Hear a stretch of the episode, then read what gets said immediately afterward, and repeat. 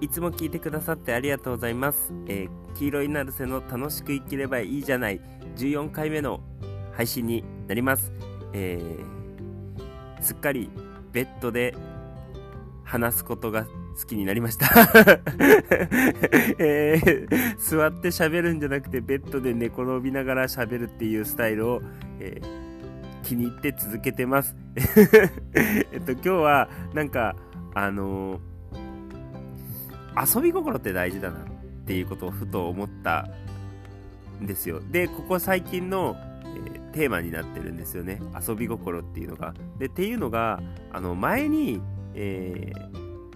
ー姉と、えー Google の話をしてたんですよね。まあ Google だけじゃないんですけれども、えー Google ってあるじゃないですか。検索エンジンの。で、Google って、あの、毎日、あの、なんつうの、アイコンっていうのかな。えっと、Google 開くと、その Google っていう文字が、えー変わってると思うんですよね。で、それがなんか、あの、ポップな感じというか、えーユーモアがあるというか、なんかすごい遊び心に富んでるんですよね。で、なんか、その、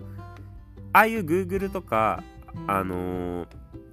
外資の IT 企業って、そのオフィスがめちゃくちゃなんかね、あの働く環境っていうのが、すごいおしゃれというか、そのオフィスの中がすごいなんか、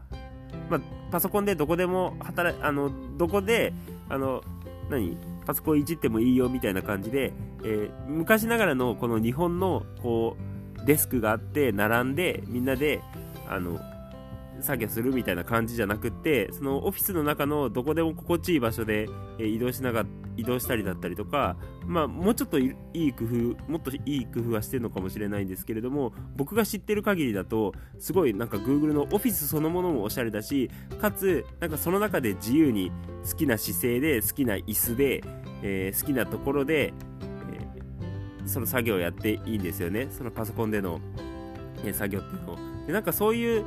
あの働く人にとって心地かったりとか楽しかったりとかする環境をものすごい作ってるんですよ。で実際にその Google とかあの Facebook だったりとかの、えオフィス見たことある人だったら分かると思うんですけどすごいこう遊び心に富んでるなっていうのが思うんですよね。でなんかああいう空間にいると、ま絶対ちょっとワクワクするよねって。でなんか楽しい気分で働けるよねって。少なくとも日本の会社のなんかデスクワークみたいな感じとは全然違う雰囲気でなんかウキウキ度アップしながら働けるよねっていうことを話してたんですよね。で、働く環境だけじゃなかったとしても、そのさっき言ったみたいに Google とかって、えー毎日アイコンが変わってたりとか、なんかクリスマス仕様になって、えー Google のロゴがクリスマスバージョンになってるとか、正月バージョンになってるとかあるじゃないですか。そう、だからなんかいろいろ遊び心に富んでるなっていうのをふと思ったんですよ。で、あの、特に日本人は真面目な気質なのでなんかこう真面目にやらなきゃいけないっていう感覚ってあるんですけどなんかそういうそのもう、ま、真面目にやるっていう中にもこう遊び心を大切にした方がなんか自分たちも楽しく働けるし、えーなんかお客さんだったりとか、えーそれを利用する人にも喜んでもらえるんじゃないのかなってすごい思うんですよね。例えばなんかビレッジヴァンガードってあるじゃないですか雑貨売ってるところ。で僕あまりあのビレバンは行かないんですけれどもやっぱそのビレバンがだったりとか、えードンキだったりとかを好きな人たちってなんかねあの空間に行くだけでちょっとワクワクするらしいんですよ。なんか宝物というか、えーこう掘り出し物を探せるみたいな感じで。でなんかこう店のディスプレイもそうだし商品の揃え方も特にヴィレッジヴァンガードとかってこう遊び心に富んでるわけじゃないですか。その同じようなただの日用雑貨だけじゃなくてそれに対して少し遊び心をプラスしたようなものが、えー取り揃ってるしそういう店のなんか見せ方商品の見せ方だと思うんですよ。でそういうなんか遊び心そのものが人の心をあれ捉えてるよなって思って。で確かにそのなんつうの普通の日用品もそうだし雑貨もそうだし服もそうだし何でもそうなんですけど普通に提供するだけじゃなくてプラスアルファ遊び心があったらその見てくれてる人とか買い物してくれる人も楽しいだろうしなんつうのあのーやってる方も楽しいだろうなって。何したら面白いんだろうみたいな感じでその遊び心をプラスしてちょっとウキウキしながらワクワクしながらなんかアイデア考えたりとかできるのでなんかそういう遊び心っていうのはすごい大事だなっていうのは、えー思いますね。なんかそれはあのーそれ仕事だけじゃなかったとしても遊び心があってちょっとワクワクするとかちょっとウキウキするみたいな感じで、えー、やるといいんじゃないのかなって思いました。例えばなんかこういうポッドキャストの配信であったとしてもなんか僕のは本当適当に話してね またどうしたら楽しくなるんだろうっていうことを考えながら、えー、そのポッドキャストの配信してるんですけどそういうのもただ単純に真面目に淡々と喋られるよりこう面白い例えもそうだし、えー、なんか楽しさみたいなのを遊び心みたいなのを交えた方が絶対いいだろうなっていうのを、えー、ふと思ったんですよね。そうでなんか、あのー、僕の場合は雑談 雑談が多かったりとか脱線が多いんですけれども最初なんかそれどうなんだろうな特に YouTube での話に関しては